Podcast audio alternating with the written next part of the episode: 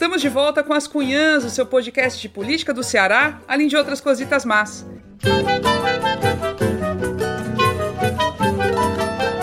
Eu sou Camila Fernandes e, como sempre, estou ao lado de outras duas cunhãs jornalistas aguerridas. A Ebele Rebouças. Oi, Ebele! Oi, gatinhas manhosas, combativa e aguerrida aqui no meu caso, viu, de torcedora do Lion. É, meu povo, em primeiro lugar, vão pro YouTube, viu, porque nós estamos aqui com nossas faces belíssimas no YouTube, mais ou menos, né? Tô meio aqui com cara de sono, mas dá pro gasto. E quero deixar registrado que foi muito legal encontrar tanto Curumim Cunhazete querida na manifestação do dia 2, né, sábado passado. Foi um clima como eu nunca tinha sentido assim no protesto mesmo.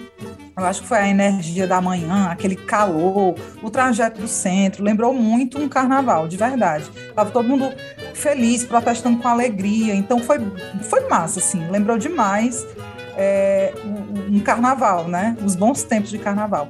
Então, eu queria mandar um beijo para todo mundo que falou com a gente. A gente tirou um monte de foto com Curumim, com Cunhazete. E dizer que até a próxima manifestação, né? Porque vamos em todas. 15 de uhum. novembro, tá marcadíssima. 15 de novembro, bora. Vai demorar um tempinho ainda, mas chega, né? E aí vamos lá, todo mundo com, com a fibra necessária para mandar né, o indivíduo para longe da gente. Agora nós, claro que estamos com a maravilhosíssima Inês Aparecida. Oi, Inês! Oi, Camila, oi, Evelyn, oi. Nem vou dizer o nome agora dos nossos entrevistados. Pois é, Evelyn, tu tem razão. Foi muito, parecia assim um pré-carnaval. Principalmente aquele pessoal que ficou junto com o Maracatu Solar. Menino, foi fala, né? maravilhoso. É, dançando, mas foi ótimo. E real, vou mandar aqui o um alô para Lívia Andrade, que o amigo dela que estava lá na, na, na, manifestação que pediu beijo, Lívia Andrade, para ti. Sidney Ferreira e Guia de Tauá, que eles conheceram a gente pelo Lero White. Rapaz, o povo assistiu mesmo, né? Aquele negócio. Ave Maria, a Camila é lindíssima. Para Lirna Bruno, para Lusca, do podcast O Universo de Lusca né, Luca, Lusca, Jefferson Lima, José Ronaldo Júnior. José Ronaldo Júnior mandou uma conversa danada, conversei foi muito com ele pelo, no Instagram, no meu. Ele é pernambucano, faz medicina na Federal da Bahia, no campus de Barreira, mas disse que é doido pelo Ceará. Aí ouve o nosso podcast. Pois um beijão para tu, José Ronaldo Júnior. Eu tenho só pouquíssimos cheiros, mas é que são super especiais. São de pessoas que viram o Lero White do Falcão na TVC e vieram falar comigo. Teve um que me reconheceu na, numa clínica. Eu tava de máscara, toda ali Sucesso. Olha celebridade. então, um cheiro, ó. Júnior Tavares não conhecia o podcast, agora tá conhecendo. Então, um cheiro para você. O Matheus Leite e o Flávio Gabriel Alves a gente encontrou na manifestação, pediram foto com a gente, pronto, e vão ganhar cheiro também, viu? Pra vocês. Ó. Ei, só um parêntese. O bom é a Camila muito surpresa, gente. É, eu de máscara, a gata com essa cabeleira loura, com esse porte né, com essa voz, se surpreendeu. Eu tava muda, eu tava bem calada, mas assim, é, a pessoa chama não, atenção não. de todo jeito. Mas é, é esse topete louro, descolorido, louro de farmácia. O fogoió, como diz o fogoió. O falcão.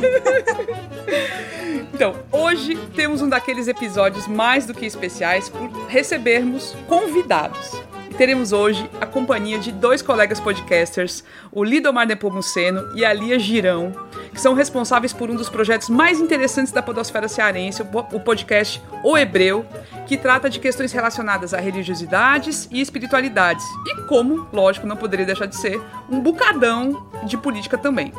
Então, se você não conhece, vai sair daqui hoje curiosíssimo para conhecer, com certeza. Já vai lá depois no tocador do, do, dos, dos podcasts para ouvir, tá? Por enquanto, então, vamos conhecer um pouco mais os dois. Sejam muito bem-vindos, Lia e Lidomar. Um prazer maravilhoso receber vocês aqui no, nas Cunhãs, viu? É nossa, gente, meu Deus. Eu nem queria estar me beliscando aqui para ver se é verdade. Sou muito fã das Cunhãs, de verdade mesmo. Né? Não é rasgação de cedo, né? Porque a gente está aqui. Mas é dos podcasts que eu acompanho que quando sai eu tenho que correr para ouvir. Não tem jeito. E Lia, dá oi. Oi, gente, eu tô aqui nervosa, né? Já cheguei aqui na Perreio, mas tô muito feliz. Foi um, um evento assim no nosso grupo, né, da nossa extensa equipe de três pessoas. A gente ficou todas muito loucas e meu Deus do céu, meu Deus, o que é está acontecendo caos? E muito feliz. É, a gente agradece muito o convite, é muito massa poder somar com um debate tão importante, né, que as cunhas propõem, então a gente se sente muito é como se fosse, a gente até falou sobre isso, né, uma confirmação do trabalho que a gente faz, então é muito bom. Não, Obrigada. Sem dúvida nenhuma, e é para a gente é uma alegria enorme recebê-los e, e saber, assim, a gente vai hoje realizar um debate que é muito importante, que está muito forte nesse momento. É, ele é super necessário, né? Que é justamente essa mistura crescente entre religião e política, no fim das contas, né? Interfere demais na vida de todo mundo. A gente tem que entender melhor esse fenômeno e vocês estão trabalhando muito com esse tema e fazendo um podcast maravilhoso sobre isso. Então, tem mais é que tá aqui mesmo. Demorou até, já devia estar aqui antes. É, e aí, antes de começar, eu vou deixar aquele recadinho, né? Seguimos com a nossa campanha de financiamento do podcast, com o apoio de assinantes que nos deixam mega agradecidas por toda a ajuda que a gente recebe. Obrigada mesmo, obrigada, galera. Então, para se tornar um assinante e contribuir, é super fácil.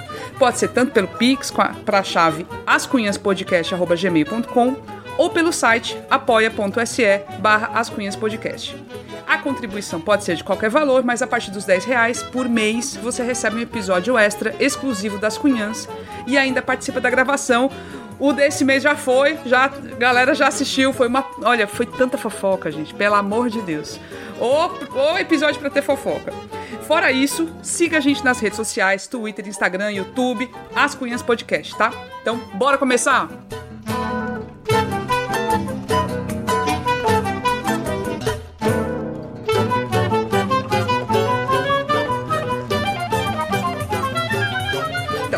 Começar, vamos primeiro apresentar direito os nossos convidados. E quem vai fazer as honras da casa é a nossa matriarca, como diz a Evelyn, é a Inês Aparecida. Bora, Inês, apresentar os nossos convidados.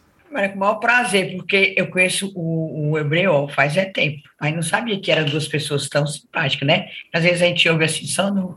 Maravilha. Começamos, comecemos pela Lia Girão a gente já perguntou aqui antes de começar a gravar se ele era parente do Eduardo Girão, o Giroquina. Aí olha ela, eu vou, eu vou entregar. Infelizmente, todo Girão é parente. Olha aí a resposta, viu dela? Sim, falando sério. Lia é cearense de Fortaleza, formada em Ciências Sociais da Universidade Federal do Ceará e mestranda em Sociologia, e ela é evangélica. E o Lidomar Nepomuceno, também é cearense, mas ele é de Chorozinho, mas mora em Brasília. É antropólogo, católico, negro e gay. O interesse por entender melhor os fenômenos relacionados às religiosidades os uniu, e desde 2020 eles têm o um podcast O Hebreu, que começou em maio de 2020. Começamos quase juntos, viu? E que aborda temas interessantíssimos, como teologia queer, a relação do cristianismo com os direitos humanos, fundamentalismos, preconceito religioso, etc. Ou seja, assuntos que a gente tem que discutir. Porque é, é, esse negócio de conversar sobre religião não se discute, eu vi uma frase que é assim, só os tolos é que dizem que religião não se discute e política. E é por isso que estamos aí entregues é, a certas né, criaturas, porque falta de discussão de religião e política. E vocês, é isso que vocês fazem, discutir religião, política. E eu quero saber como é que surgiu essa ideia, a ideia de tratar por esses temas que geralmente são tratados como tabu em podcast. Eu acho que que apesar de, de, a ideia ter sido minha do podcast, mas né, depois ela se tornou nossa, né, Lia, quando eu compartilhei com você, e porque a gente compartilhava exatamente desse sentimento de muito incômodo é, das vozes ditas cristãs, evangélicas, que aparecem nas redes sociais, na mídia, ser sempre essas vozes associadas ao bolsonarismo, ao fundamentalismo religioso, é, dando corpo a um discurso de ódio, com pessoas negras, com LGBTQIA+, as minorias, enfim. Então, isso incomodava muito a gente, é, a, a, é, cristãos, evangélicos, católicos, estarem sempre associados a essa expressão de ser cristão, né? É, A gente passou por isso na, na faculdade, na graduação, todo mundo olha com desconfiança para você. Quando você diz que é cristão, ainda mais no curso de Ciências Sociais, até hoje é assim, né? Hoje eu estou no mestrado em Antropologia aqui na UNB. Quando eu digo que sou cristão e católico, o pessoal já olha assim, oi, como assim, né? Então isso incomodava muita gente. E a gente sabia que existe um número significativo de pessoas cristãs que são progressistas, que têm uma visão libertária, é, que têm um discurso e ações, né, se afirmam politicamente contrário a tudo isso que está aliado ao Bolsonaro. Né? Então a gente quis potencializar essas vozes, para além das nossas, não só a gente se colocar dizendo, olha, tem gente diferente falando sobre essas coisas, né, mas para além da gente. E basicamente o Hebreus tornou isso, esse espaço de encontro, onde a gente chama essas vozes para que outras pessoas possam ouvir também, saber que a gente está aqui, que a gente está resistindo, que a gente está construindo um, uma contranarrativa daquilo que tem se dito, se afirmado do que é ser cristão, do que é ser evangélico. Não, e, e, eu, assim, só um complemento, né, que eu queria perguntar para a Lia, porque, assim, ela sendo evangélica, porque o Lidomar é católico, mas evangélico é que aí é que tá com a pecha mesmo, né, é, parece que é, coloca na testa bolsomínio, né, quase isso, é quase como se fosse um sinônimo. E, mas como é que você lida com isso? Eu queria que você falasse um pouco da sua família também, né, porque você vem de uma família evangélica que não, não necessariamente é de direita, né, como é que é essa, essa relação? Pronto. É, é um tema que me persegue desde sempre. Inclusive, eu já tive vários altos e baixos nesse lance de tipo, sou evangélica, mas escolhi fazer ciências sociais. E sempre tem uma desconfiança muito grande, tanto da igreja para com a academia e da universidade para com o ambiente religioso no geral. E Lidomar também pode falar sobre isso, porque Lidomar transitou né, entre esses pertencimentos religiosos. Por um tempo ele é, fez parte de uma comunidade evangélica. E na, no meu caso, é como se não, eu não tivesse tido essa ruptura de ah, antes eu era um pouco mais alinhada com o pensamento de direita, e um dia entendi que dá para ser cristã e de esquerda, por exemplo. Isso não aconteceu comigo, pelo contrário, assim. Aí eu entro na minha família. A minha mãe, ela, ela sempre foi uma pessoa que se entendeu como de esquerda, Inclusive, é, hoje eu olho, eu, eu sinto a minha mãe mais, é, eu sinto que ela é mais de esquerda do que eu. E o que é que aconteceu? Ela militava mesmo, foi filiada a alguns partidos. Eu acho que hoje ela ainda é filiada ao PT, se não tiverem cancelado lá a filiação dela. É, e ela se converteu, assim, aceitou Jesus, né? Virou evangélica um ano antes de eu nascer, algo do tipo. Então, quando eu nasci, eu peguei a, o comecinho da, da, da entrada da minha mãe no, no ambiente evangélico. E eu me considero uma pessoa de muita sorte, porque até a igreja onde eu nasci, até hoje, ela não é, é não segue esse padrão de evangélico é bolsominion. Obviamente, temos uns e outros, né, que fazem parte, mas eu sou muito feliz na minha comunidade de fé. Ela tem suas contradições, como todas. E, é, por exemplo, vou citar uma coisa que eu acho que colocou em xeque tudo que a gente entende como religiosidade, como envolvimento é, na política e compreensão do que é melhor para a sociedade, a pandemia. Enquanto todas as igrejas estavam falando a gente precisa permanecer abertas a qualquer custo, na minha igreja a gente não teve isso é, na primeira semana, eu lembro que eu falei com o pastor assim, a gente, no, na primeira semana que surgiram aqueles três casos, né, aqui no, no Ceará, que eu lembro que foram confirmados no domingo, eu estava, né, como uma, como uma crente raiz, comendo minha pizza depois do culto, e aí vi lá a notícia de que três casos de Covid no Ceará, aí eu já fiquei assim, opa, no outro dia eu já não fui para a faculdade, eu já mandei mensagem para o pastor, e aí, como é que vai ser? Não, vamos, vamos esperar. E quarta-feira, na quarta-feira ele já falou: olha, a igreja vai fechar, e quando, as, quando a gente tiver uma situação sob controle, a igreja abre. Então, é, eu vejo esse fenômeno do bolsonarismo e das igrejas até com uma certa distância, porque não, nunca foi minha realidade, graças a Deus. É mesmo. Então, é, eu já, o debate já chegou assim para mim meio mastigado, sabe? Para mim, a, a, minha mãe já me passou uma conversa muito de que, por você ser evangélico, você precisa se preocupar com essas questões também. E é, acho que para mim é dessa, ocorre dessa forma. Não, é porque eu já joguei a pergunta, porque a gente conversou um pouquinho antes e tem uma história maravilhosa da mãe da Lia que ela vai ter que contar, não vai ter como fugir, que é a história do bode. Vai, por favor, nos conte. Pois é, tem essa história do bode que, meu Deus. O melhor, o melhor seria, o melhor seria ela contando. Mas foi o seguinte, um belo dia minha mãe ganhou um bode.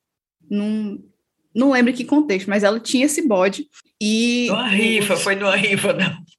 Foi, ela, se eu não me engano, ela ganhou de uma. A, a, a, a Inês já sabe mais da, da história do que eu. Não, não, eu que estou chutando. Não, mas se eu não me engano, ela ganhou de uma rifa, só para não querer passar a informação errada. Que aí o bode ficava na casa dela lá, que tinha todo mundo. Nessa época, é, os meus avós, né, vieram de, de, do interior, de Bicuitinga, para cá, e morava todo mundo junto. Minha mãe já tinha. Eu tenho um irmão mais velho, ela já tinha o meu irmão, só que morava lá com os irmãos dela e tal, e todo mundo era muito apegado a esse bode.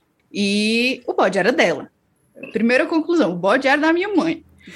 E aí, houve uma campanha do Lula que eu não vou saber dizer qual foi o ano que o Lula perdeu, mas que ela estava trabalhando nessa campanha e eles organizaram uma festa lá no Pirata Bar e foi assim uma coisa gigantesca que no final das contas eles não conseguiram pagar as despesas. E aí ficaram, e agora, de onde é que a gente vai tirar dinheiro? Não tem de onde tirar dinheiro. E aí minha mãe falou: opa, eu tenho um bode. Eu tenho um bode. Vamos rifar o bode. O que que minha mãe fez? Nessa época, minha mãe, a bichinha, ela, ela bebia muito. Então, de madrugada mesmo, depois da festa, ela chegou com a galera lá e falou: vamos roubar esse bode. E aí pegou Opa. o bode. Se ela ia roubar dela mesma. Ela roubou dela mesma. Oh, foi. Tem crime, não tem crime. Ela, ela chegou lá de madrugada, é, na areazinha que o bode ficava, que até hoje é a mesma casa. Pegou o bode, sumiu com o bode, e aparentemente acho que uma pessoa viu, não lembro se foi o irmão da minha mãe, não lembro.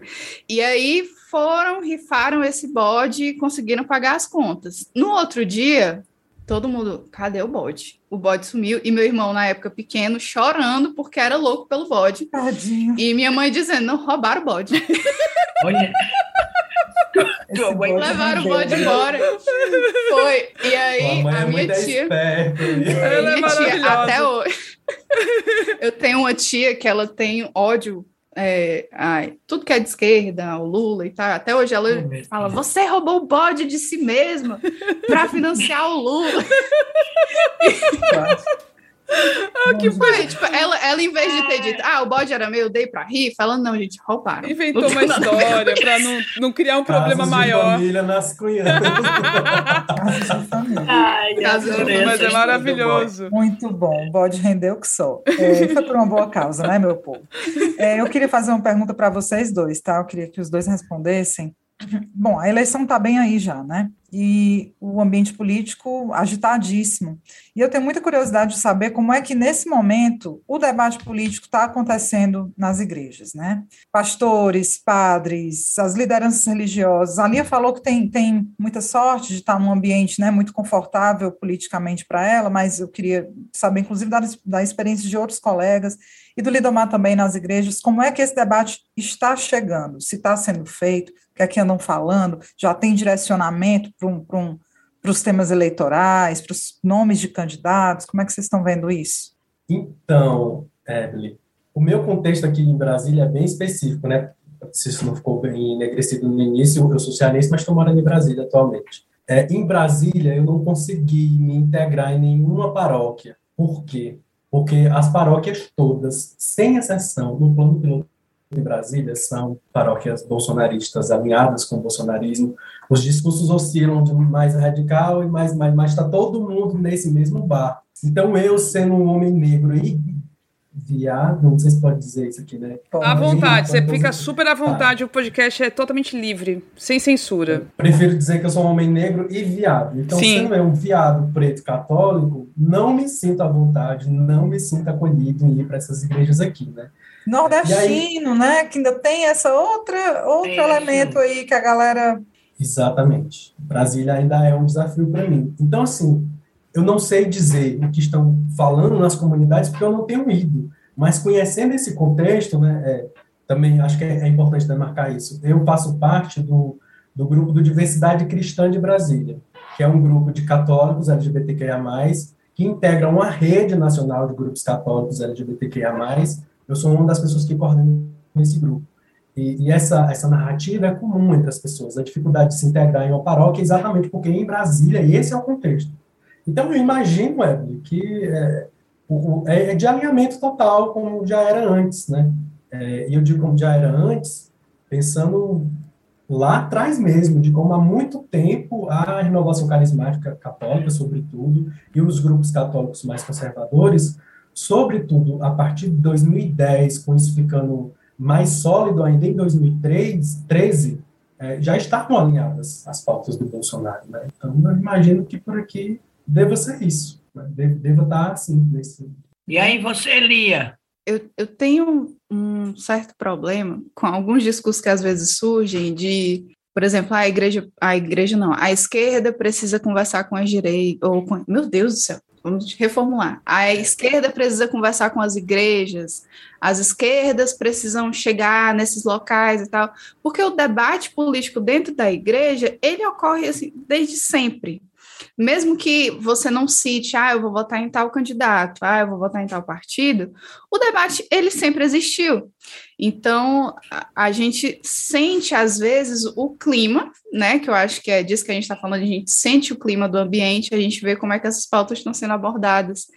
E eh, no caso das igrejas que eu consigo acompanhar, a minha igreja, eu sou é, membro de uma igreja batista, e é, as igrejas batistas elas compõem uma convenção. E a convenção, apesar né, de ser um princípio batista, você não é, a separação entre igreja e Estado e não se envolver e tal, a, as, os membros, os líderes, as pessoas que ocupam cargos de liderança dentro da convenção sempre se posicionam, inclusive temos candidatos, né? E o engraçado é que a, na minha realidade, na minha igreja, ela é, é uma igreja que, de certo modo, está de costas para a convenção. Eu não vou dizer que o meu pastor é petista, mas um belo dia ele me pediu um broche do PT só para mudar a foto do perfil e irritar outras pessoas. Genial. Genial. E outros pastores. Olha então, aí. então, é, a, apesar disso tudo, é, não existe um direcionamento específico sobre votar ou não em um candidato. Isso ocorre em muitas igrejas, né? Em muitas igrejas, realmente, os pastores pedem para votar, e isso ocorre de maneira descarada. Mas eu acho que é importante a gente saber é, que isso não, não é um fenômeno geral e que o debate político é construído a partir, inclusive, das leituras que são feitas na igreja. Terça-feira, por exemplo, eu estive lá na igreja, a gente tem um grupo de estudo de jovens, e a gente está lendo o livro de Atos, por exemplo. E a gente estava lendo um trecho falando sobre um profeta que ele estava denunciando é, uma grande fome que iria acontecer e ele atribui isso a um governante.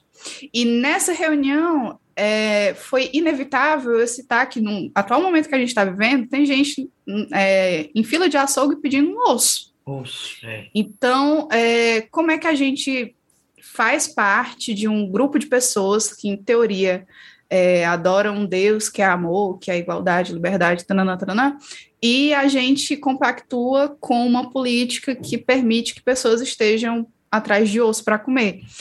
Então, acho que é importante a gente saber que esse debate ele ocorre sempre e de várias maneiras, a partir da leitura que a gente faz da Bíblia, a partir da forma como a igreja tem sua relevância social, que a igreja tem sim, é verdade quando dizem que a igreja muitas vezes chega onde a esquerda não chega, porque ela realmente está em todo lugar. Então a gente tem igrejas em comunidades de comunidades não, né, em, em bairros de elite, e a gente tem igreja nos bairros mais pobres. Qualquer lugar que você for vai ter uma igreja. E em qualquer lugar que você for vai ter um discurso religioso rodando. E o discurso religioso que também envolve um debate político. Domar? Deixa eu só fazer um comentário. Na semana passada, é, um amigo que, que acompanha o, os canais do Bolsonaro no Telegram mandou para o nosso grupo de WhatsApp um vídeo que eles estão circulando é, de uma senhora moradora da periferia conversando com uma repórter, sei lá, que a questiona sobre feminismo né? E ela vai dar uma lição de moral, né, nessa moça, a, a senhora falando para ela, dizendo, olha, dizendo exatamente isso. É, quando o meu filho adoece, vai para a UTI, não são as feministas que vão lá se revezar para render o meu plantão para que eu possa trabalhar. São as pessoas das igrejas. Todo esse discurso, né? E é um discurso que, no fim das contas, eles capitalizam, mas tem, tem sua, a sua. Bom, é, é, justo, né? É justo, esse comentário é justo. Eu só queria comentar isso, porque é uma coisa que eles estão capitalizando, estão viralizando, e tem tudo a ver com isso com que você tinha falado. É, realmente. Mas engraçado que ontem, ontem, no sábado, né, quando a gente foi para a manifestação, eu falei ontem que nós estamos gravando no domingo. Até a Camila fez a foto da, da senhora, ela estava com a camiseta, assim, sou evangélica, mas não sou bolsonarista. Foi, Camila? Foi, foi, foi. E, é, e ela bem feliz, assim, estava ali mesmo para ser fotografada mesmo, para mostrar. Ela disse, pode fotografar. É, é. é muito legal. É. Mas aí agora eu queria saber como é que vocês veem, o Lidomar e Lia, o uso político da fé para propagar esse discurso de ódio da arminha. Eu, sempre a gente vê o, o desgovernante fazendo foto com aquela, aquela mão, aquele gesto que, que significa arminha. Uh, como é que vocês veem esse uso político da, uh, da fé para propagar isso, ódio?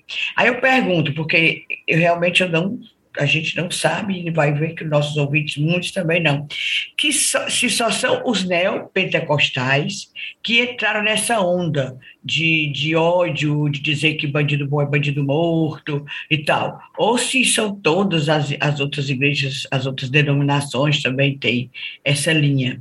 É, eu acho que, que dá para responder isso pensando no que eu ia comentar do que a Evelyn tinha colocado anteriormente ainda, porque... Uhum por mais que a gente não consiga dizer, no meu caso aqui, nesse contexto de Brasília, as igrejas estão falando isso e isso, eu acho que vão votar em fulano de tal, a gente sabe é, em que direção essas pessoas vão, que pessoas, os grupos conservadores, é, que estão, estão mais alinhados com, com essa pauta moral, antes de qualquer coisa. São essas pessoas que falam de, da ideologia de gênero, aqui entre aspas, né? Uhum. Então, Evelyn, eu acho que, independente de quem seja, se o Bolsonaro ou outro candidato que defenda esse discurso de pela família, contra o aborto, contra a ideologia de gênero, é essa figura que essas pessoas vão acompanhar, porque essa pauta é muito cara para essas pessoas, sabe? Eu acho que, que acho que as pesquisas de alguma forma têm mostrado isso, quando acho que a pesquisa da Datafolha mostrou que o Bolsonaro tinha perdido um pouco o apoio entre evangélicos. E aí eu não sei, né, esses dados esmiuçar e tal, mas eu fico pensando que, que de fato, tem quem olhe para a situação econômica do país e diga, gente, não dá mais, esse cara tá louco, e, e aí talvez se afaste, mas tem as pessoas que continuam insistindo e achando que essa pauta é a mais importante de todas, é falar de um modelo de família, é falar... Mais, do, mais até do que os prejuízos que ela tem no bolso, né, com o salário encolhendo.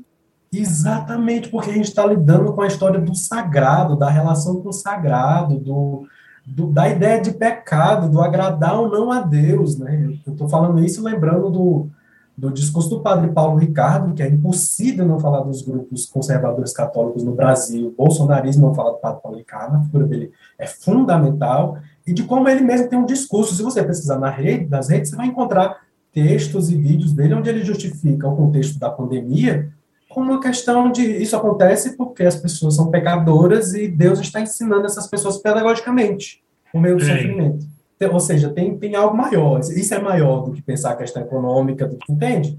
Então, é, era comentando isso, assim, lá que você tinha perguntado anteriormente. Eu acho que quem é, levantar essa bandeira, essas pessoas vão junto, independente de que não necessariamente precisa ser o Bolsonaro. O Bolsonaro foi, ainda é, mas ele começa a em 2010, é, é, eu estou dizendo isso porque eu acho que é o Fábio Pi que coloca essa cronologia assim, que em 2010 é quando ele começa a se mostrar mais fortemente como essa figura conservadora. Eu, eu prefiro dizer que é fundamentalista, não, eu acho que conservadorismo é outra coisa ainda. Uhum. E aí é, esses grupos religiosos começam a se aproximar dele, né? Mas é porque ele é quem estava naquele momento de maneira mais explícita levantando isso. Não fosse ele, seria outro, né? E daí, Inês, é, eu acho que, que a gente comete algumas injustiças quando a gente faz esse debate. Primeiro, não dá para falar de a igreja evangélica no Brasil. A igreja evangélica é muito plural, o movimento evangélico é muito plural, muito. Então não dá nem para dizer que todos os pentecostais estão aliados ao Bolsonaro. Os neopentecostais, talvez. Os pentecostais, acho que não. Né? Então, acho que isso é a primeira coisa. Evangélicos no plural, é, me, é melhor colocar assim. E não, só, não são só as igrejas pentecostais e neopentecostais. A gente lembrava antes de começar a gravação que um cargo de alto escalão do governo, que é o de ministro da Educação, ele é pastor presbiteriano. Não é de, de uma expressão é, neopentecostal ou pentecostal. Eu não tenho certeza, mas eu acho que o, André, André Mendonça, né, que foi indicado ao STF, foi o André Mendonça. É, que está para ser indicado. Eu não tenho certeza se ele é, é, ele é da Igreja Presbiteriana, mas ele estudou no Mackenzie, que é uma instituição da Igreja Presbiteriana. Ou seja, nós temos sim, cargos de alto escalão no governo, expressões evangélicas que não são neopentecostais e pentecostais, são igrejas históricas, batistas, presbiterianas, metodistas, que estão alinhadas com, com o bolsonarismo. Né? Acho que isso é importante de. E como você falou, destacar. católicos também. Então, os católicos não estão tão bem limpinhos, não. Tão, também não se envolveram, nada. né? Pois é. no caso dos católicos, não são só os ligados à renovação carismática. Eu tenho a impressão, eu não tenho dados para afirmar isso com tanta segurança, né? Eu e ele somos cientistas sociais, então, da hora, a gente também não quer só dar opinião, a gente quer estar pé calçado em algum lugar. É, mas eu tenho a impressão que a renovação carismática, é, o grupo que faz mais barulho, o grupo conservador católico que faz mais barulho. A, a Renovação Carismática tem, tem, emissora de TV, tem a Canção Nova. Uhum. Em Fortaleza tem a comunidade católica Shalom, né? Enfim, esse povo faz muito barulho. Mas também não é só a renovação carismática católica. É, a gente podia lembrar aqui de uma congregação, aliás, nem eu acho que é uma congregação que é o Arautos do Evangelho, do padre João Cladias. Vocês lembram daquela matéria no Fantástico que expôs vários problemas no colégio deles? Então, tem essa galera. O João Cladias vem de um outro movimento, que eu não vou lembrar o nome agora, mas lá de muitos anos, décadas atrás, da época das comunidades eclesiais de base, essa galera já estava organizada politicamente levantando uma pauta conservadora. E acho que falei demais, gente. Não, não, não mas Tá, eu foi ótima a tua resposta. Só, é, foi hoje. Eu estava aqui só escutando para aprender, né? Lógico. E, ah. e, e, vocês falaram umas coisas muito importantes, assim. É, a, a Lia já tinha falado essa questão da, das igrejas estarem em todo lugar, né? E muitas vezes o, a, a, esquerda, os partidos não estão, né? Ou até alguns movimentos sociais não estão em todos os, os lugares, mas as igrejas estão. E, e por outro lado, a gente tem, tem tido aí esse crescimento, então, das igrejas, principalmente as igrejas evangélicas em várias comunidades, e concomitantemente o crescimento da, da extrema-direita. E do lado da esquerda, como reverter isso? E aí o Lidomar falou dessa questão do, dos valores conservadores, que são muito, muito importantes, né? São muito importantes para alinhar aí com a fé. Como é que a, a esquerda pode conseguir se aproximar de grupos cristãos, principalmente, sem abrir mão de valores humanistas, como a defesa do acesso ao aborto, a busca pela igualdade de gêneros, a, o combate ao racismo, à homofobia e a qualquer outro tipo de preconceito. A gente consegue imaginar isso. É, teve um outro é, entrevistado nosso, o Leonardo Sá, professor da UFC, deve ter sido professor de vocês, e o Leonardo falou assim: a revolução. Pra, para acontecer vai ter que ser dentro, por dentro das igrejas. As, são os evangélicos que vão se tocar de que essa política que está aí, genocida, é ruim para eles também. Eles vão, isso vai ter que acontecer por dentro, porque a esquerda talvez não vai conseguir chegar e convencer, vai ter que ser por dentro. Mas o que, vocês acham disso? Eu vou dizer só isso e aí deixa a Lia começar respondendo, mas isso já está acontecendo, né, amiga? Eu acho que, que a, a, esquerda começa errando por aí, por achar que não está acontecendo. Vamos nós levar a revolução para dentro das igrejas. Quem foi que disse que ela não está acontecendo já? Ó, faz bastante tempo. Ai, quero saber, Lindomar. Ai, Lio. Ai, a rocha, mas fiquei bem curiosa com essa resposta. Ai, gente, muita coisa. É porque é um, é um engodo muito grande, porque a gente fica nessa de é a esquerda, é a igreja, ou, sei lá, se a gente pensar outras expressões de religiosidade que precisam também de um pedacinho, né, dessa né, não é nem desse poder, mas desse local de decisão mesmo. Então, é, eu me preocupa pensar até na possibilidade de uma revolução que comece pelos, pelos evangélicos, pela igreja, porque eu acho que, assim, apesar de na realidade esse parecer ser o caminho mais viável, eu acho que as consequências disso também não são as melhores, porque a, a gente precisa pensar também, o Leonardo Sá, ele foi meu professor e era meu orientador. É, a gente precisa pensar também que, por exemplo, é porque eu lembrei que ele, ele falou sobre isso e vou referenciar aqui. Sim. É, que a igreja, muita gente da igreja apoiou o Lula, por exemplo.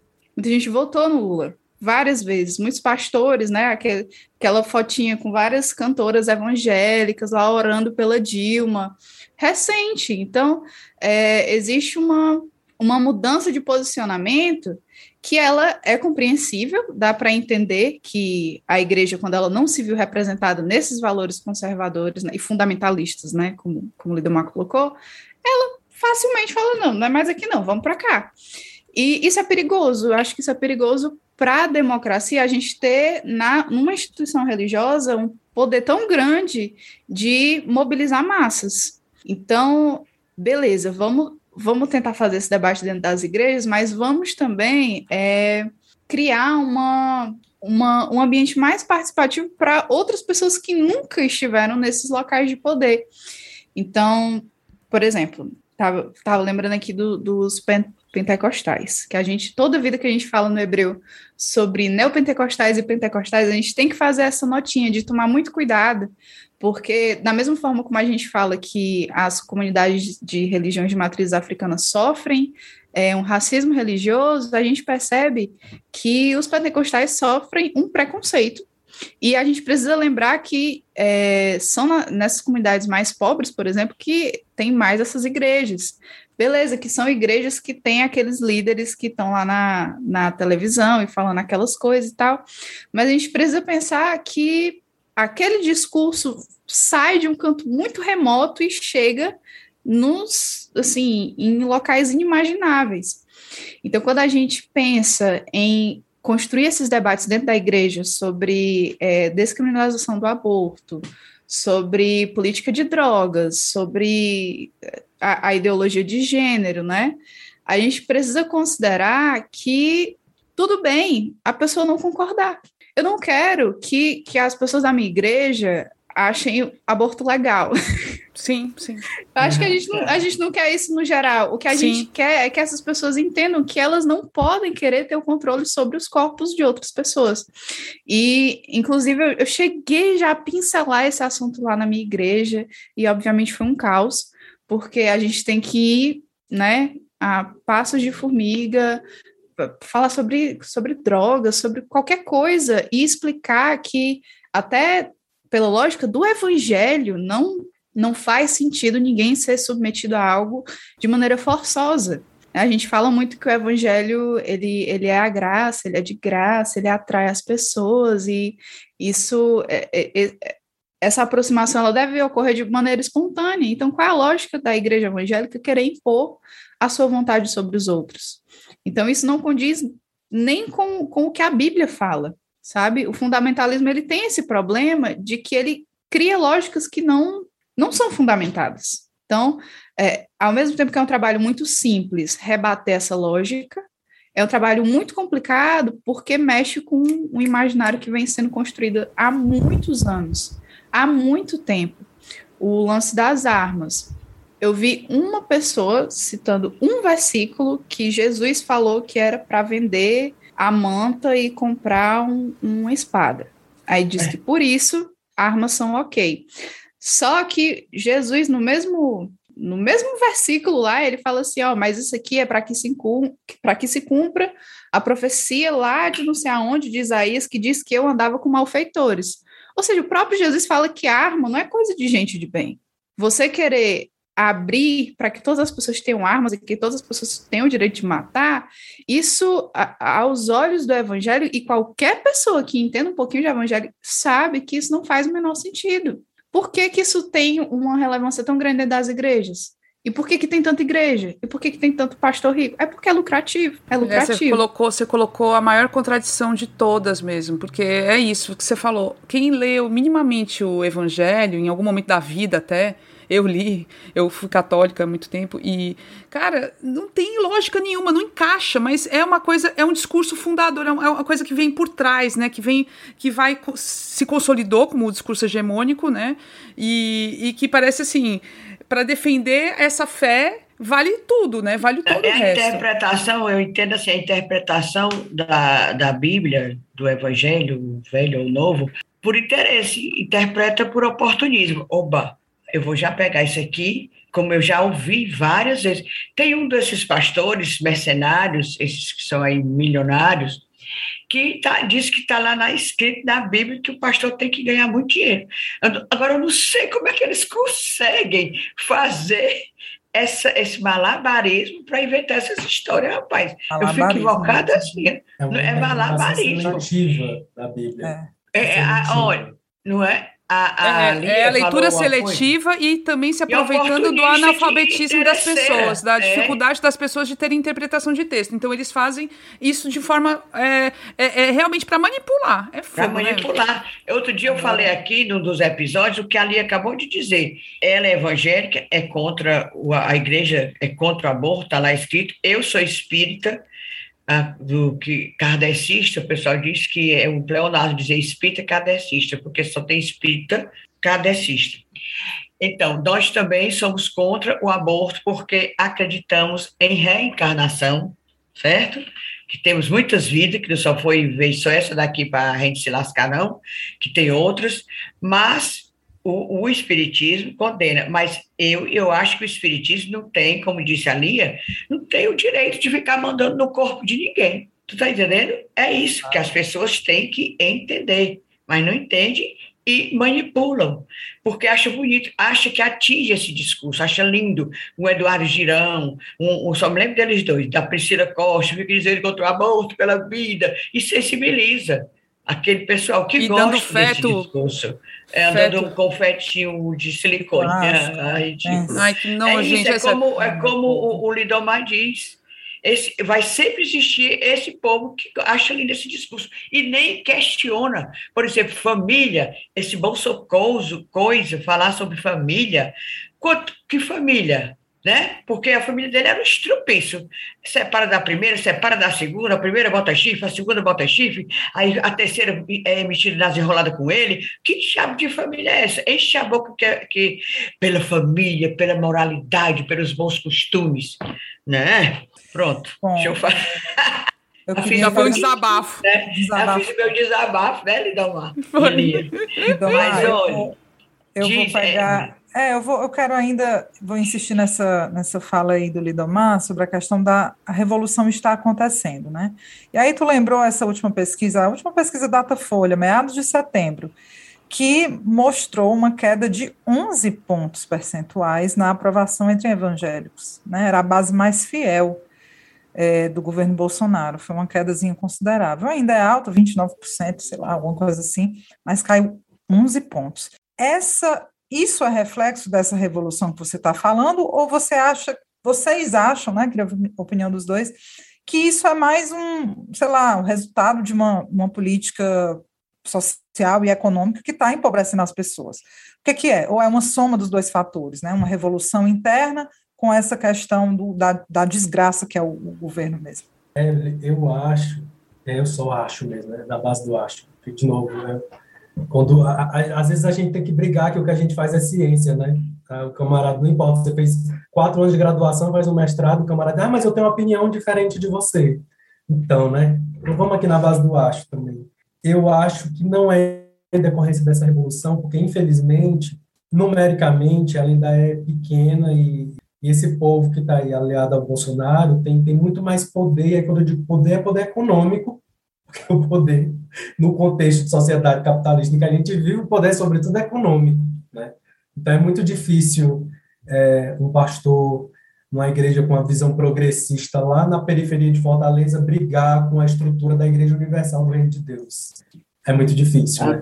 Mas quando eu digo que, que, que essa revolução, esse esse tomar um caminho diferente dentro das, da igreja evangélica, do movimento evangélico, de novo lembrando que ele não é homogêneo, ele vem de muito tempo, porque o próprio Fábio Pi lembra disso, que em 1930 já nascia no Brasil a Confederação Evangélica Brasileira, que, nessa tentativa de se organizar politicamente para galgar espaços, e essa frente evangélica conseguiu eleger, inclusive, um parlamentar federal, o Guaraci Siqueira, que era pastor metodista, socialista, foi eleito ainda por dois mandatos, isso em 1930. Essa galera já estava se organizando. Vocês já conversaram aqui em algum momento com o pastor Simões, a gente também conversou com ele lá no Hebreu, e ele falou de várias, de algumas figuras importantes é, da igreja evangélica que lutaram é, contra a ditadura. Né? Essas pessoas sempre estiveram envolvidas na luta política em outro lugar, que não da mesma forma que tiveram igrejas que é, historiadores vão dizer isso, institucionalmente apoiaram a igreja presbiteriana, a igreja batista, tiveram expressões dessas igrejas que apoiaram descaradamente a, a ditadura. Mas tinha essa galera também que lutava contrário, ia numa outra direção. A gente entrevistou também no Hebreu é, o Jackson Augusto, mais conhecido como Afrocrente aí nas redes, tava, passou até um tempo produzindo material para o The Intercept Brasil. E o Jackson integra o movimento negro evangélico. E os movimentos que gestaram o movimento negro evangélico também são de décadas atrás. Então, essa, esse, esses grupos progressistas dentro da igreja evangélica, é, dentro da igreja católica, mas como a gente está falando mais especificamente dos evangélicos, eles sempre estiveram aí. E eles sempre estiveram alinhados às pautas sociais, às lutas sociais pela reforma agrária. É, essa outra pauta, muito próximo do, das comunidades eclesiais de base, que estão ali na fundação do que veio a ser o PT. Essa galera sempre esteve ali. Agora, a gente foi vendo no, no decorrer dos anos, é, e aí eu acho que é, é importante demarcar isso, né? nos governos do PT, Algumas coisas passaram a ser pautadas, eu vou nem dizer que foram pautas que avançaram, porque acabou os governos do PT, a gente não teve aprovado uma lei que criminaliza a LGBTfobia. O Supremo teve que fazer isso. É, é, é, é, igualando ao crime de racismo, que eu, eu acho um tanto problemático. Mas, enfim, essas pautas, se não avançaram do ponto, de vista, do ponto de vista efetivo, elas passaram a ser muito mais discutidas no Congresso. Isso apareceu com muito mais força no Congresso Nacional. E, e isso fez com que é, esses grupos conservadores também se organizassem para fazer frente, para combater isso. Né? E, e, eu acho que eles ganharam mais força, eles têm mais força politicamente falando. Então, quando eu digo que essa revolução já começou, é porque essa galera que é contrária a isso sempre esteve aí, mas são minoria. Infelizmente, são minoria e não têm o mesmo poder político e econômico. A gente tem hoje no Congresso uma bancada evangélica, a, a, que na verdade eles chamam de Frente Parlamentar Evangélica, que não é só evangélica. A Frente Parlamentar Evangélica, que hoje consegue ali juntar cerca de 360 pessoas, não parlamentares, não são só evangélicos, são espíritas conservadores, são evangélicos conservadores, católicos conservadores, ateus conservadores. Essa galera tá lá, no centro do poder, e pessoas como o Jackson Augusto, como o pastor Alvaldo Ramos, que a gente também entrevistou no Hebreu, que é um dos coordenadores da Frente Evangélica pelo Estado Democrático de Direito, que lutou em 2016 contra o impeachment da Dilma, chegou aí lá no, no, no Palácio encontrar com ela. É, tem uma galera que tem, tem eu estava tentando lembrar aqui ali, eu acho que é, é, evangélicas pela igualdade de gênero, que são mulheres evangélicas lutando, contra, é, lutando pela descriminalização do aborto. Essa galera está aí lutando há muito tempo mas não tem o poder que essas pessoas já é. têm. Essas, essas pessoas foram mais eficazes do ponto de vista de queremos chegar no parlamento e já chegaram, estão lá. Não, e, o, e o poder econômico midiático, né? Porque, como vocês comentaram, são emissoras enormes de rádio e televisão, é uma briga difícil. É muito difícil. Mas aí eu acho que isso é massa também. A gente, na nossa segunda temporada no Hebreu, a gente produziu uma série sobre teologias marginais. E eu acho que a gente fez uma pois coisa é, eu queria importante. falar, eu queria falar sobre isso mesmo, o, o ah, Lidomar, sobre essas teologias marginais. Que tu explicasse para a gente o que elas são e que medida também impacta a formação da opinião pública no contexto brasileiro. Tá entendendo? A gente queria que tu falasse sobre isso. E quando você falou aí que existem esses nichos de luta uh, progressista dentro da Igreja Católica, dentro da Igreja uh, da Igreja Evangélica, realmente, por exemplo, um, um, padre Lancelotti na Igreja Católica, né? É, é um avanço. Agora, eu, como tenho um pouquinho mais de idade que vocês, um ou dois anos, eu me lembro ainda de uma época é uma época que a igreja era muito presente nessa pauta progressista, tá entendendo? Era, era assim mais, e era até uma época dura, que era a ditadura. Eu achei, eu me lembro de uma igreja muito presente, muito assim, avançada, combativa, digamos assim, a igreja Muito de Dom bem. Paulo Evaristo, de Leonardo Boff. Do, exatamente, do Evaristo, Dom Helder Câmara e tal. Está entendendo? Eu ainda me lembro dessa história. Mas eu queria que você falasse era sobre essas teologias marginais. Então, a, a, gente fez essa série que a gente resolveu chamar de Teologias Marginais, que era exatamente a gente conversando, eu, Lia e Ronaldo, é, cara, a gente precisa fazer alguma coisa no hebreu para trazer essa galera que traz essa outra perspectiva sobre esses muitos temas, né? Porque nessa série a gente falou de teologia queer, como colocou a Inês, a gente teve um episódio sobre teologias feministas, daí a gente pautou essa questão do aborto, por exemplo. Ou seja, eram vozes é, de quem está produzindo teologia e mostrando uma visão diferente daquilo que é, é colocado como de uma teologia hegemônica.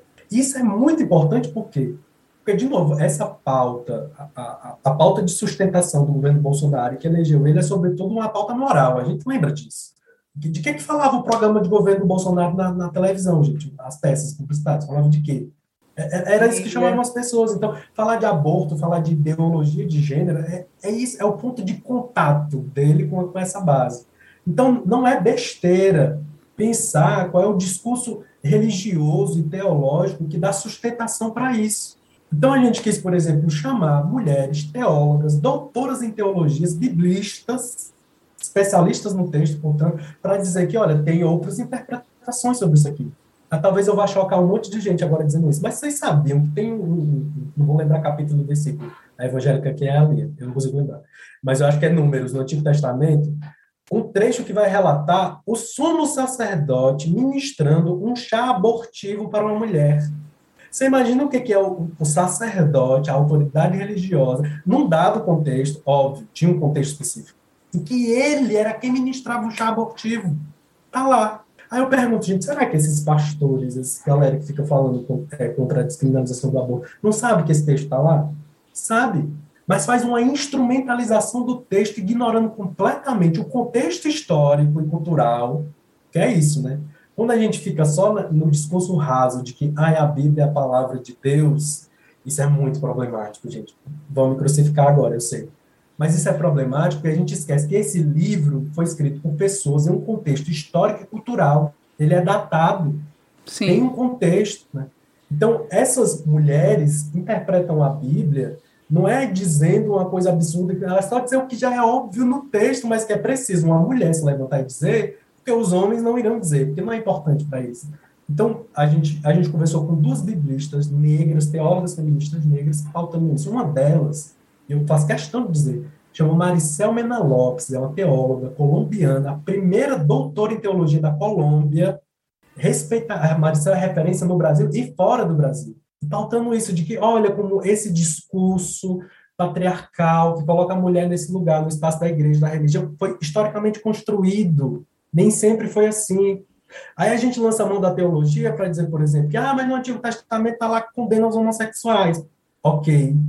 Mas aí a interpretação do contexto histórico vai dizer que se condenava a relação entre duas pessoas do mesmo sexo porque Israel estava num, contexto extremamente bélico, de conquista de território, que o que interessava é que as mulheres procriassem para ter mais gente para o exército. Então não era uma questão de ser pecado. É, olha o contexto histórico.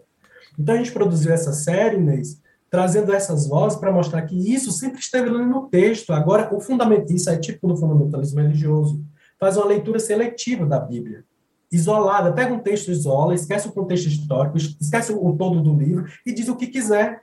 Aí eu lembro de outra teóloga feminista brasileira, a Nancy Cardoso, que diz, gente, eu queria saber o que, é que esse pessoal fuma quando fala de família tradicional.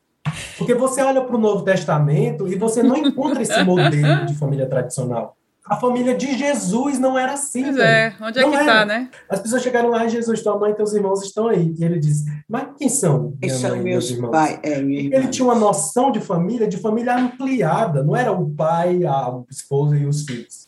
Não era essa a noção dele. Falar de aborto no Novo Testamento, no Novo Testamento a gente só tem, no Novo Testamento inteiro, só tem um contexto de, tem dois contextos de mulher grávida. Maria e Isabel. São os dois contextos que aparece gente grávida no Novo Testamento. Depois não tem mais. E em nenhum desses contextos se fala de aborto. E para finalizar, nesse sentido, quando a mulher é flagrada em adultério, todo mundo conhece essa passagem, tá? vamos matar ela predejada, porque supostamente ela cometeu adultério. Supostamente.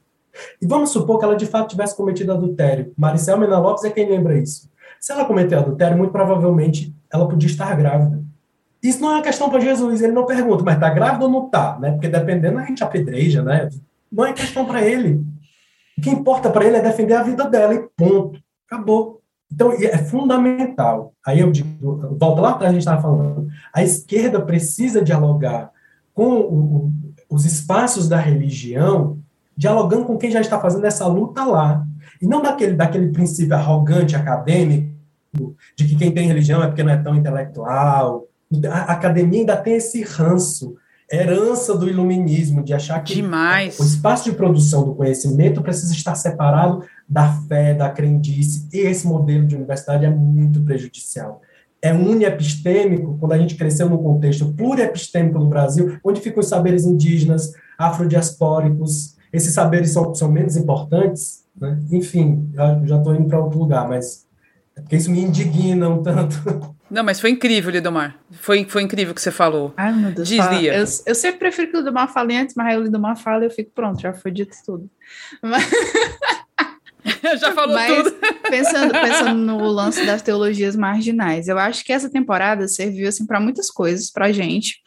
E uma delas é, foi meio que a separação que ocorreu na minha cabeça de teologia e igreja. Por quê? Quando a gente pensa, sei lá, teologia feminista, teologia negra, teologia é, queer ou teologia inclusiva, né? Colocar aqui entre aspas. É, a gente sempre vincula a uma comunidade. É normal a gente pensar dessa forma, porque se a, gente, se a gente tem uma comunidade que traz a teologia hegemônica, provavelmente a gente vai ter comunidades que tragam outras teologias. Só que a forma como como a temporada né, foi se desenrolando, eu cheguei na conclusão de que essas teologias elas nos dão novas questões para pensarmos. Então, não é apenas dizer que a, essa teologia é uma teologia totalmente diferente, mas essa teologia está trabalhando assuntos que uma outra teologia não está trabalhando e é um ponto que precisa ser tocado. E vou voltar aqui algumas coisas, porque eu estava pensando no exemplo do aborto, novamente é um tema sensível para a igreja, mas ao mesmo tempo que a gente se vê tendo que lidar com esse tema, quando a gente toca nele, quando as pessoas conversam sobre ele, a gente percebe algumas coisas é, que são meio gerais. Uma coisa, é, um exemplo disso é, muito provavelmente a, as mulheres, né, que fazem parte das comunidades de fé conhecem mulheres que passaram por um processo é, de aborto.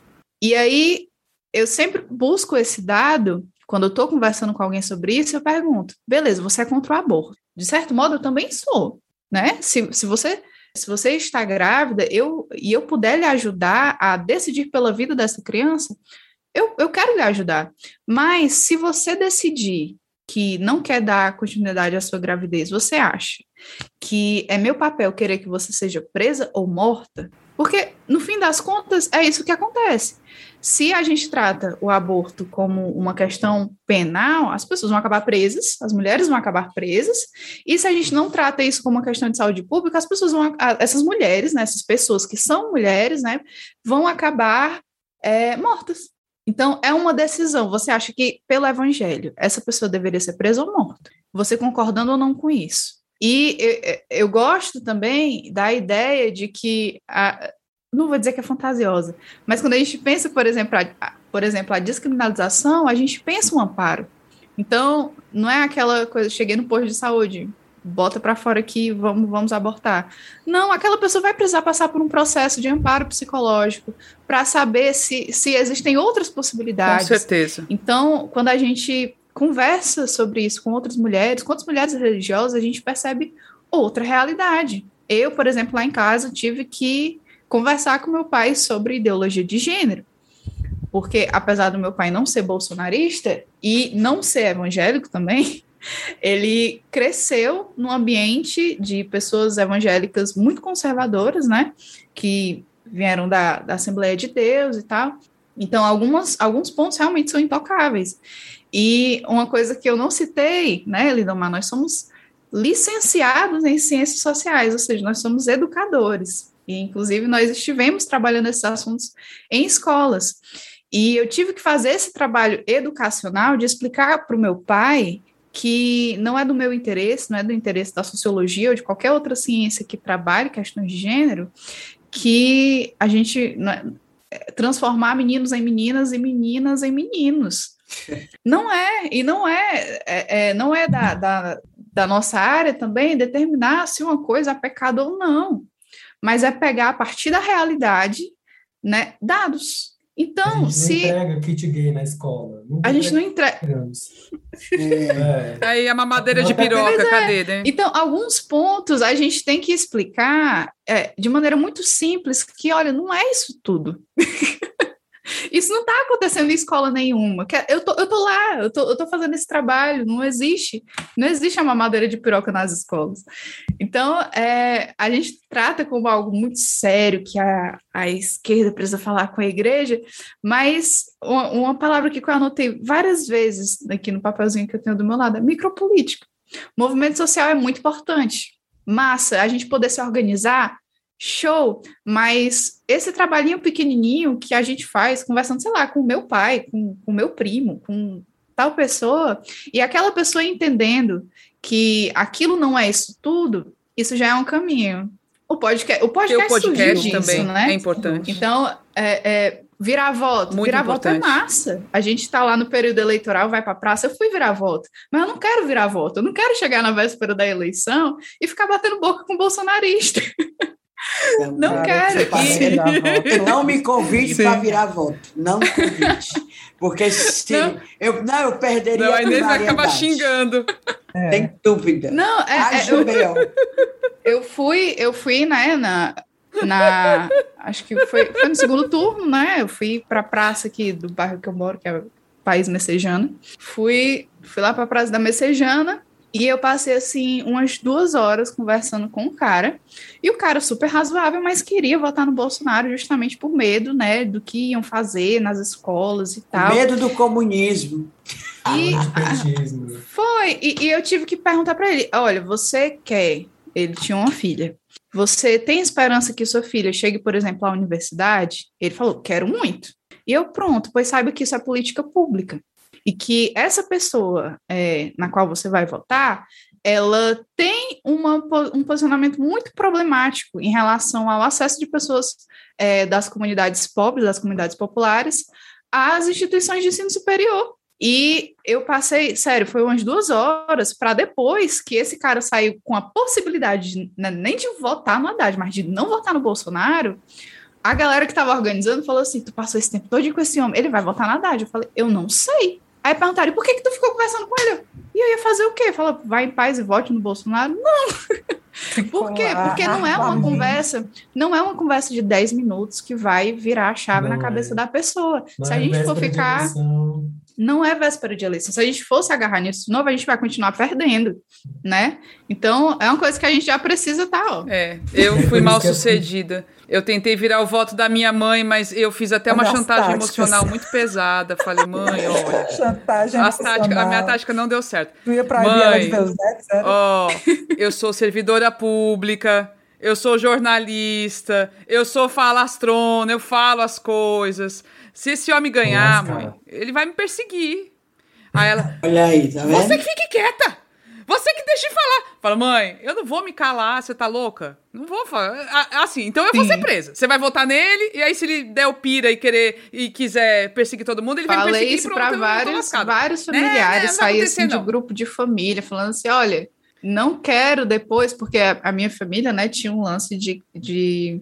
Todo mundo se conhece, aí ah, a Lia tá, tá no mestrado agora. Eu falei, não quero ninguém falando disso, não quero ninguém me dando parabéns se votou no Bolsonaro, porque é, é anular qualquer, qualquer é, é, desdobramento profissional que eu possa ter na minha vida.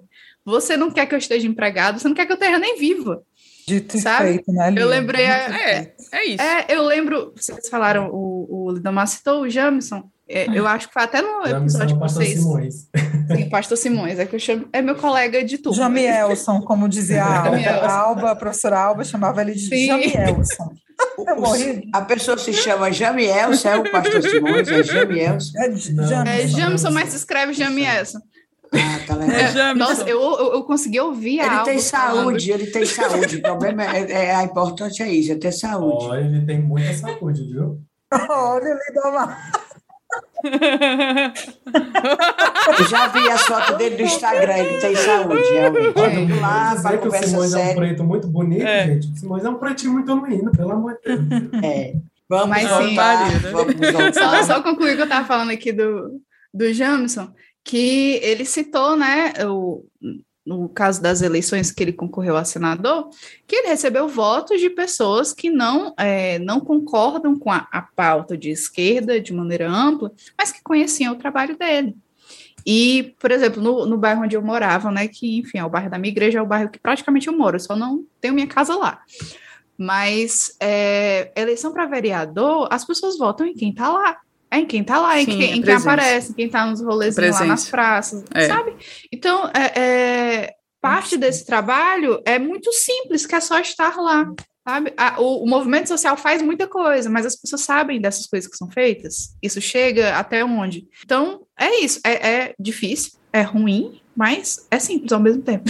Eu acho, só bem, bem rapidinho, Ed e, e Inês, que isso é importante a gente deixar isso bem enegrecido. É sair desse lugar arrogante de achar que todo mundo que faz parte de uma igreja, que é católico, que é evangélico, é ignorante, é fundamentalista, ou... enfim, tem, tem muito isso, sabe? E eu acho que tem muito isso é de uma parte da esquerda que, que é acadêmica, que está na academia, que aí acha que então, quem é religioso, isso não tem que dialogar com essas pessoas. Aí, velho, isso é um tiro no pé. É um tiro no pé. Verdade. Isso aí é um erro enorme. É um Inclusive, erro o pastor. Simões, quando é, começou com a gente, foi uma das coisas que ele ressaltou foi isso.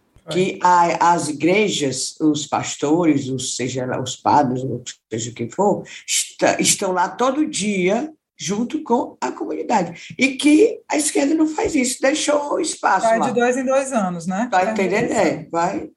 Foi isso uma das coisas que ele falou. Gente, a conversa tá muito boa, mas a gente tá na reta final. Eu queria muito fazer uma última pergunta, e que eu acho que é, é fundamental. No setlist lá, na- nas, nos episódios que vocês já fizeram, tem diversos temas, inclusive de religiões, por exemplo, afro-brasileiras, candomblé, umbanda. Vocês falam, falaram sobre islamismo. E eu queria saber como é que foi para vocês, como cristãos, abordarem essas outras religiões, e justamente por ser também meio tabu, inclusive na ideia de que, que nós temos, por exemplo, é, bem clichê de evangélico que, tipo, ai, tem medo dos, dos pessoal do candomblé, né? Tem sempre essa coisa. Como é que foi e é, como é que a gente faz para desmistificar de fato essas outras religiões? Tu tinha medo, Lia? Ou, ou isso é mentira? Esse negócio de medo é balela? Eu, não- eu não tinha medo e depois eu fiquei assim, meu Deus, onde é que eu me meti? Por quê? Todo episódio que a gente gravava, e, e era um, um evento, assim, porque a gente muito mal acostumada, né? A gente chegava lá e tinha todo o universo. Eu achava que ia ser muito, muito simples para mim separar a minha crença e a crença do outro, mas eu terminava o episódio e ficava, será que, será que eu sou evangélica mesmo? Será que, sabe? e aí eu ficava... Será que eu não vou bater tambor também agora, né? Não, eu fiquei Ah, muito tão com isso no episódio sobre islamismo, porque é, apesar do, do lance né, da cultural, do lance cultural, são religiões, é, é o cristianismo e o islamismo, que têm uma cosmovisão muito parecida, muito similar. Então, é, e ouvindo né, as meninas falando, a Dillian e a, e a Líbia, que, nossa, pessoas maravilhosas, a gente foi uma conversa muito, muito boa, inclusive é um dos episódios que as pessoas mais gostam. Duas mulheres islâmicas feministas. Sim. Nossa, caramba. E aí eu terminei. É, não é tudo talibã, né? Esse ponto é muito, esse ponto é muito polêmico, né, Lidamar? pois é. Mas, mas para mim foi uma experiência boa até demais. que eu ficava, Olha meu. Deus do céu, eu conheço tão pouco E não é, não era querendo, eu falo isso brincando, né? Mas não era querendo mudar de religião nem nada. Mas a gente percebe que a gente conhece muito pouco sobre as religiões. O que a gente conhece, muito provavelmente, meu filho, você sendo da antropologia, você sendo, é, sei lá, uma pessoa altamente desconstruída e tal. Mas o que você conhece muito provavelmente vem de preconceito também, sabe? Então foi uma experiência muito massa. E a gente terminou com essa sensação de de insuficiência ainda, porque vez ou outra a gente recebe uma mensagem, tipo, fala sobre tal religião, não falaram de, não falaram sobre espiritismo, não falaram sobre, pois é. Aí, então a gente tá ficou, né, com isso na cabeça de que é um, um ambiente muito amplo. E apesar da gente ter essa essa vontade de abordar religiões, a gente tem uma limitação que é, eu sou evangélico e também é católico, então a gente ainda está dentro desse aspecto do, do cristianismo, né? Mas, sim, não, não houve nenhum medo, nenhum estranhamento grande, foi só tipo, meu Deus, tanta coisa. A gente teve esse cuidado, né, Lia, que é, é eu aprendi isso na academia e aprendi do jeito ruim, que é você vai, quer que as pessoas conheçam aquela religião, chama alguém que é da religião para falar da religião, né? não ia ser eu. Na antropologia, o meu campo grande de pesquisa é a antropologia da religião, hoje mais especificamente no mestrado, eu pesquiso relações raciais e branquitude, no contexto das comunidades tradicionais de terreiro. Mas é muito indigno eu chegar enquanto pesquisador e falar da religião do outro, que por mais que eu observe, estude, não é a mesma coisa, velho. Então, a gente sabendo dessa relação, às vezes, muito problemática que a academia tem, a antropologia principalmente, chegar lá, extrair tudo, depois tchau e sumir, a gente desde o início decidiu que a gente iria trazer pessoas que são das religiões para falar das religiões. E quando a gente decidiu chamar é, a Umbanda e o Candomblé, não foi do nada. O Brasil é um país muito racista religioso, isso é racismo religioso, né? É, é importante fazer essa diferenciação. Quando a gente fala de religiões afro-indígenas e afrodiaspóricas, a gente não está falando simplesmente de intolerância religiosa. Tem um nome, é racismo religioso. Porque a gente está falando de tradições que estão ligadas Sim. às pessoas negras, às pessoas indígenas, e é só mais um desdobramento do, racismo que está tão presente na, no, no, país. Né? Então, a gente quis, é, sabendo que o nosso público é, é, sobretudo de pessoas que, se não estão ligadas à igreja, em algum momento estão, a gente queria que as pessoas conhecessem essas religiões ouvindo de quem é na religião. E foi muito legal receber o feedback das pessoas de, oh, caramba, candomblé não é o que eu pensava, né? Porque não era qualquer pessoa, a gente tinha uma Yalorixá, uma autoridade do terreiro, falando que não é qualquer pessoa, era Tifa Miodari, inclusive, falando sobre. Então foi, foi uma experiência muito bacana. Para mim não era bem uma novidade, porque como é meu campo de pesquisa, eu já ia a terreiro, tenho amigos que são de terreiro, então eu já conhecia aquilo. E exatamente por conhecer que eu queria muito dar a oportunidade que as outras pessoas também conhecessem, para desmistificar isso, né? E, e para além disso, é, as, as pessoas islâmicas, sobretudo as mulheres islâmicas no Brasil, sofrem muito com a islamofobia. É uma realidade muito presente no contexto brasileiro. Né? A gente ouviu da Líbia, é, do, no metrô de São Paulo, de volta para tua terra, mulher bomba, volta, volta para o teu. Sendo que a Líbia é uma mulher brasileira e é islâmica, né? enfim. E, e desmistificar a, o islamismo está sempre ligado ao terrorismo. De, gente, não é isso. De jeito nenhum. Ou dizer que a mulher é obrigada a usar o véu. Isso foi uma das coisas que eu achei mais massa da gente desmistificar. Os países onde as mulheres são obrigadas a usar o véu não é porque a religião obriga. É, um, é uma decisão política. É uma imposição política do regime político. Porque a religião, a decisão de usar ou não do véu, segundo os preceitos da religião, é da mulher. Ela decide quando ela vai usar e se ela vai usar ou não. O Islã não impõe o véu para a mulher. O lugar onde o véu, a boca é obrigatório é por conta do regime político que a lei está colocada, que muitas vezes é, é extremista. Né? Então, enfim, algumas amostras e tal. Então, foi muito legal para a gente, num contexto onde há muita intolerância religiosa, no Brasil há, o Brasil é um país de maioria cristã, entre católicos e evangélicos, e são, sobretudo, então, pessoas cristãs que são intolerantes religiosas e racistas religiosos. Então, a gente considerou que era muito importante pautar isso. Lia, Lidomar, foi. A gente sabia que ia render muito Chega, a conversa, mas rendeu muito caminho, maravilhosa ah. a conversa.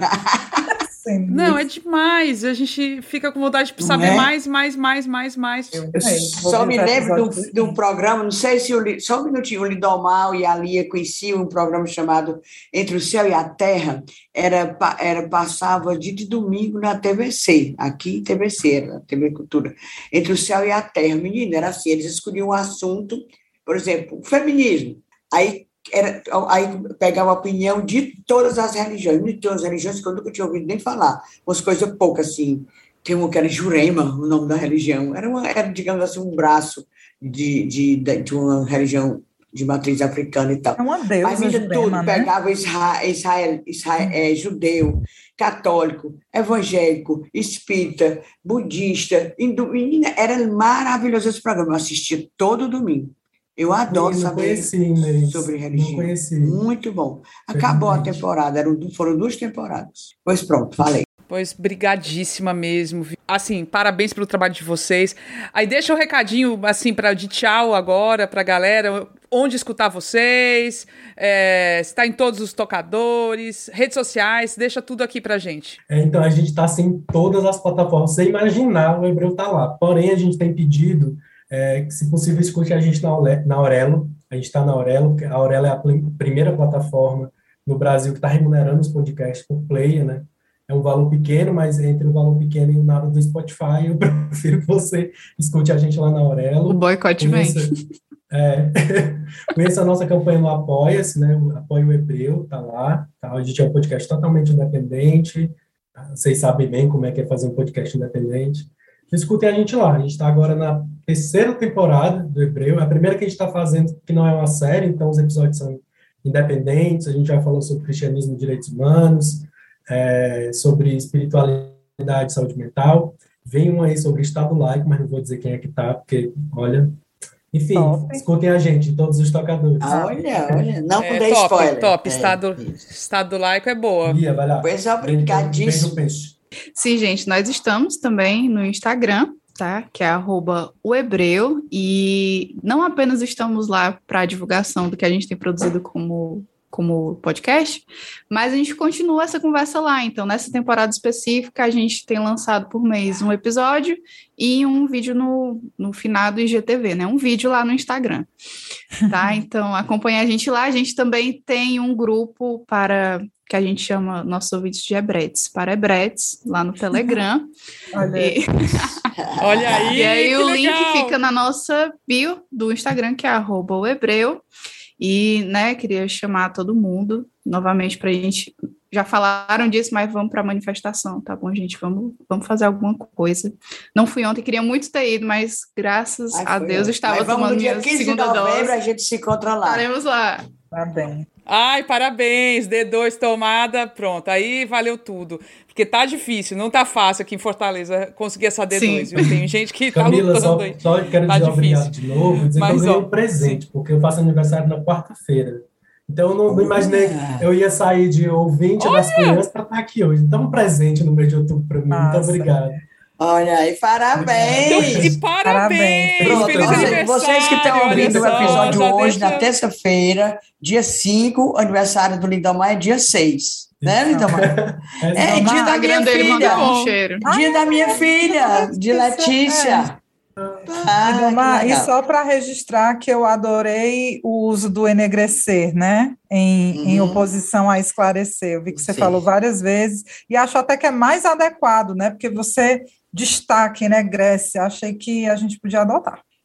Legal. É, Olha, eu acho bem de repente sim, de repente sim. Massa, Ó, gente. Obrigada. Muito legal.